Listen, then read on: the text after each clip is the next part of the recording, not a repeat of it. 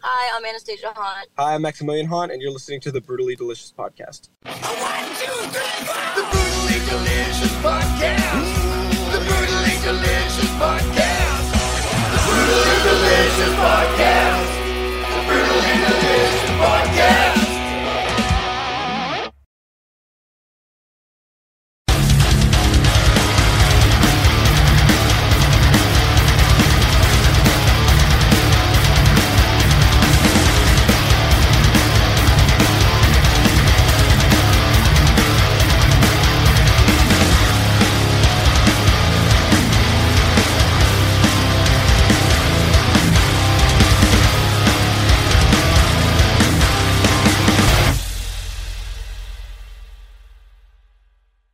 Hey, how are you? Hi. Hi, what's going on? Not much. How are you? Sure. Good, how are you? Great, I'm Bruce. Nice to meet you. Nice to meet you. Hi, I'm Anastasia. I'm Max. Excellent. Thanks for joining me. I appreciate it. You guys are in Florida, right? Yeah, thank you. Sure. You We're guys... from Florida, but we are in... Uh, we're in Wisconsin right now. Oh, okay. I spent uh, like twelve years in Saint Where? Pete. I don't know what part of Florida you're from. Yeah, we're from Fort Lauderdale. Oh, okay, so the opposite side of the, the state. I'm yeah, in yeah. Richmond, Virginia now, so. Okay, cool, yeah. We're in, in between tours right now, taking a break in the woods in Wisconsin at this like little cabin. A break in the woods is beautiful. I need to do that myself. Yeah. What was the... Uh, you guys just finished the tour with Filter, right? What'd that, how'd that go? Uh, yeah, we did two dates uh, with Filter. Um, and they, they were they were fucking awesome. We, we were able to. Uh, am I allowed to curse on them? Oh, absolutely. Okay, cool. Um, yeah, they were awesome, and, and uh, that it was like it was a, two really really awesome dates. And then we went out with Mike's dad, and we did about thirteen dates with him. Um, and now we're gearing up to get ready for our Starbenders run, which is going to be so much fun. Yeah, actually, I saw you coming. I saw you coming to Richmond, so that'll be great. I'm going to try and get out there and see you. Yes, oh, definitely. So you leave in two days. Are you preparing? You get some downtime at the cabin, but are you preparing for the next run, or how do you uh, get ready for that? So yeah, yesterday we were kind of in like the decompression phase, and then today we're going to start talking about because the set that we're doing on this Starbenders run is uh, it's double as long as the one we just did with Mike's dad and with Filter. Right.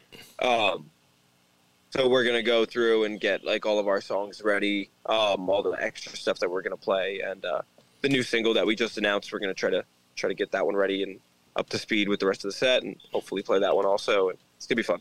Awesome. So I've watched the video for I'm Done, and I've actually been playing it a lot this morning. What a great song and an even better video. What's been the response to it so far? Uh, thank you. Thank you so much. and, uh, yeah, the response has been really good. We, uh, you know, it's not often on our songs that I have a chance to, like, be uh, singing lead. Holy shit. What? Um, what is that? I don't know. Maybe we should go in the back. Yeah, let's go. uh, it's not often in our in our songs that I uh, have the opportunity to be singing lead, mm-hmm. and so uh, whenever you know, I wrote this song a while ago, and we were able to really like, uh, I was able to I was able to sing lead on it, and we. When we showed it to the label, they were like, this is fucking really cool, and you should be, you know, doing that more. So we're, like, getting some stuff ready for the next cycle of songs, too, where it's a lot more back and forth between me and Anna. And, uh, yeah, we're really excited about it. Okay. So you guys are, are very theatrical and very, you know, themed. When you're writing, are you writing with the stage setting in mind? I think you got out again. Did you catch that? With our stage performance in mind, you said? Yeah, are you writing with the stage performance in mind? Like, are you writing the Sorry, song for how it's... Time? When you're writing, are you writing with the song in mind, like how it's going to come across on stage? Because you're so thematic and stylistic? I don't think we usually think about that while we're writing, but... It's, definitely... It's very rare that something that we do on the record, like, does it... It's very rare that something that we do on the record doesn't, like, translate that well live because we're such a live, like, I think subconsciously everything we do, we, we're thinking about yeah, like, a live show. I, like, yeah, that's what my point was. Yeah, but we'll never, like, not do something because we're like, how will we do that live? We'll always just figure out a way to do it. Okay. You know what I mean? Yeah, yeah, absolutely. Yeah. And so I know this song deals with a lot of, uh, has a lot of meaning behind it and has a lot of a message behind it. But is there something you want your fans to walk away from after listening to uh, a song from The Haunt or a record or even your live performance? Um, I think we've always kind of had like the same message when we were, when we were writing our stuff. And we've always kind of wanted to create a, uh, we've always wanted to kind of create an outlet and a safe space for everybody to be able to listen to our music and connect to it. And, you know, I don't know, it sounds a little cliche to say feel safer or feel uh, welcomed, but that's kind of always what we've been trying to do with the band. Um, Anna was, Anna was, uh, was bullied like when she was younger, and music was her outlet.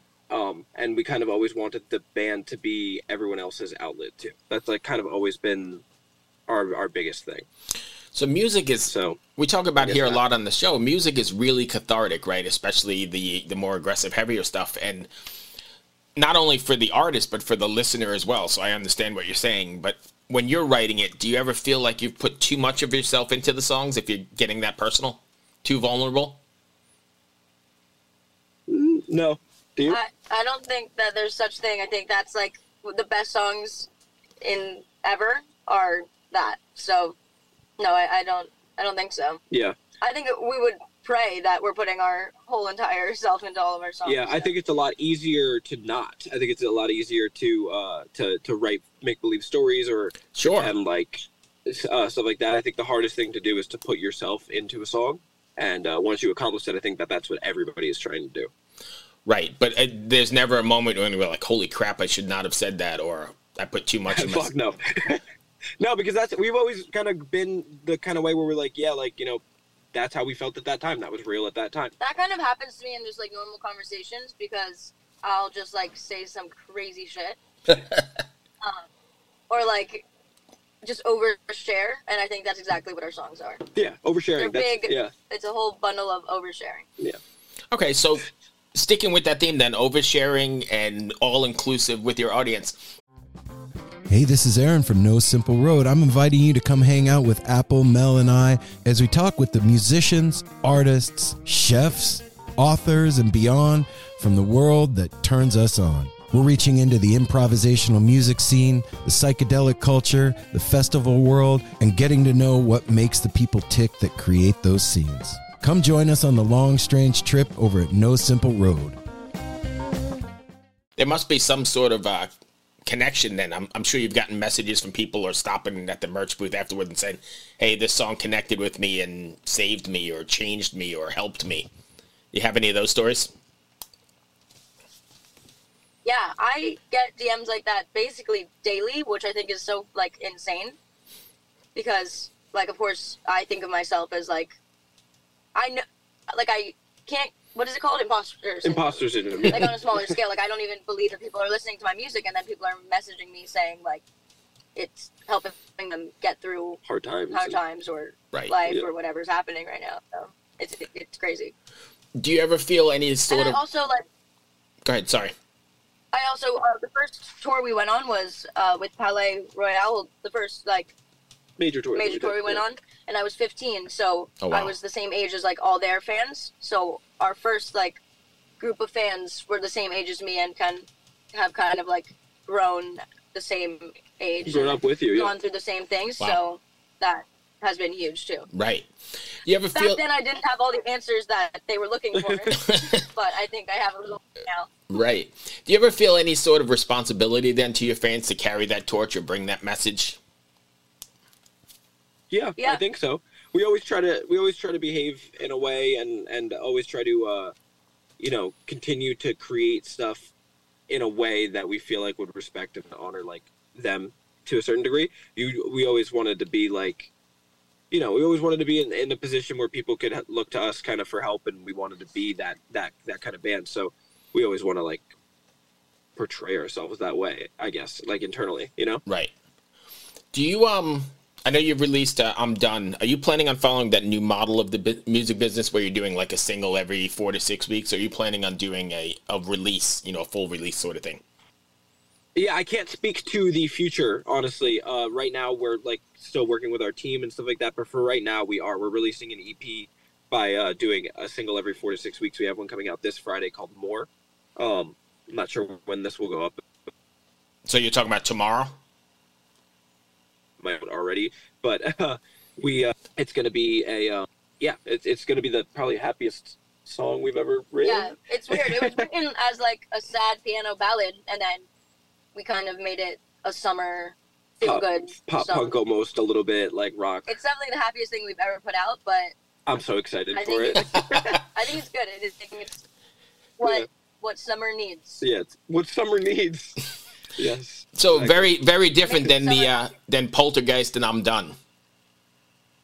Yes, definitely, definitely. And video-wise, have you shot the video for it yet? It's not going to be as dark. We have, yeah. The video, the video will be up with the song on the same day on Friday. Nice. Are you guys one of those yeah. bands that is always writing, or do you set time aside to write? Ooh, I think always writing. We set time aside to write sometimes when we're home because it's easy to, like, get lazy. Um, but I think that most of the time we, we're, like, always writing. So whenever we go into those, like, pre-set aside, pre-like, notched-out writing times, we have a bunch of stuff written already. Mm. And so it's just kind of just talking through, like, what works and what doesn't. Right. So along those lines, then, are you yeah. are you writing together, like, all in the same room, the traditional sense, or are you kind of emailing stuff back and forth? I don't know how you're located geographically. Yeah, we live in the same house, so oh. um, we're writing together sometimes. But actually, more often than not, which is funny, is that we, uh, we, I think, mostly write separately. I think that she mostly writes stuff, and then I'll, I'll like do like because I do a lot of the production with Nick, mm-hmm. the drummer, um, and so we'll like when I when once I she brings it to me, that's kind of like where my hand gets in on writing on her songs, and then when we start like going through my songs. She'll come in, and when she goes to do vocals or when, when we're still writing the song, she'll come in and help me write or finish some parts and stuff like that. But mostly it's a, it's a kind of separate process, and then we help each other finish the song. But you still end up together, right? It's not the email thing. Because I think what I'm getting at is I think when you're doing stuff like that and you're together and you're bouncing ideas off each other, it comes across more organic and more honest than when you're just, like, sending files, you know, to your partner across the world. No, yeah, yeah. We uh, as, as we're siblings, and we still live in the same house, and so we're able right. to, you know, uh, we have the, I guess, luxury of being able to kind of write together whenever we feel like make out the time to do it. Right. Yeah, we have a studio in our house, and that's where we do most of the production for most of our songs. It's where we produced "I'm Done." So, um, it's uh, yeah, we have a pretty good situation going on, I think, as yeah. far as writing and production goes. And like I said, I think that makes everything such. So much more organic and immediate and, and even honest. And I think as a listener, you can tell, you know, when stuff has been emailed back and forth versus where it was written right. together. I know that may, maybe you don't agree, but I, I think it sounds sterile when you do it that way. Yeah, no, one hundred percent. And that you kind of like lose some of the life sometimes. It depends. There's certain people that I feel like can, can, can do it because they you can have that connection from far away, but it's much harder to create something that feels organic that way, definitely. Yes, and I think even, you know, like, music shouldn't be quantized to the extreme. It should be, have ebbs and flows, and you get that when you're doing it sort of the way you guys do yeah. it, right? Right, exactly. And I think it helps, too, like, the way that we write songs, we always start kind of with, like, an acoustic idea, whether it's on piano or acoustic guitar. It always starts as, like, a very organic concept, and I think that helps with the end product, too. Right. So what do you guys have next? I know you got this run here. What do you got for the rest of the summer or the rest of the year? How well? Um, well, we have a tour coming up that we can't, like, announce, um, but we will be opening for a band that is awesome, two bands that are awesome, and uh, it's going to be in um, that Starbenders run. Oh, I think, I think it starts now. I think I found out it starts. So you're going to stay busy yeah. for a while. Yeah, the, you know, the grind never stops, as they say. That's beautiful. I think that's going to run me up to the end of my uh, my questions. Did I miss anything you wanted to cover? No, I don't think so. I think that was that was great. I think that's it. Yeah. And, um, follow us on Instagram. Oh, there you go. Yeah, plug the socials. Plug yeah, the please socials. Plug all the socials. Um, We Are The Haunt, at We Are The Haunt on everything, and um, we'll be announcing those tours and singles forever. Yes, and come see us on tour with the Starbenders. It's going to be so much fun. Beautiful. Thank you for taking the time. I appreciate it. Thank you so Thank much. Thank you so much. And we, uh, I will definitely try and catch you here in Richmond because I dig what you're doing, so it'll be great. Awesome. Awesome. Yeah. We can't wait. Be well. Thank Travel you. Safe. Have a great tour. Bye. Bye. All right. You. Take care. Thank you. Bye. Hi, this is Chad Nicefield. And this is Justin Press. We're the host of Making Waves, the Shiprock Podcast, a part of the Sound Talent Media Podcast Network. We're inviting you to sail away with us on an epic journey in musical enlightenment. Every week, we bring you only the best artists in rock music and discuss everything from the cruise to the stage to the saga of being a professional recording artist. We'll have lots of special guests along the way, so tune in every week. Your stateroom is available every Monday morning, so welcome aboard.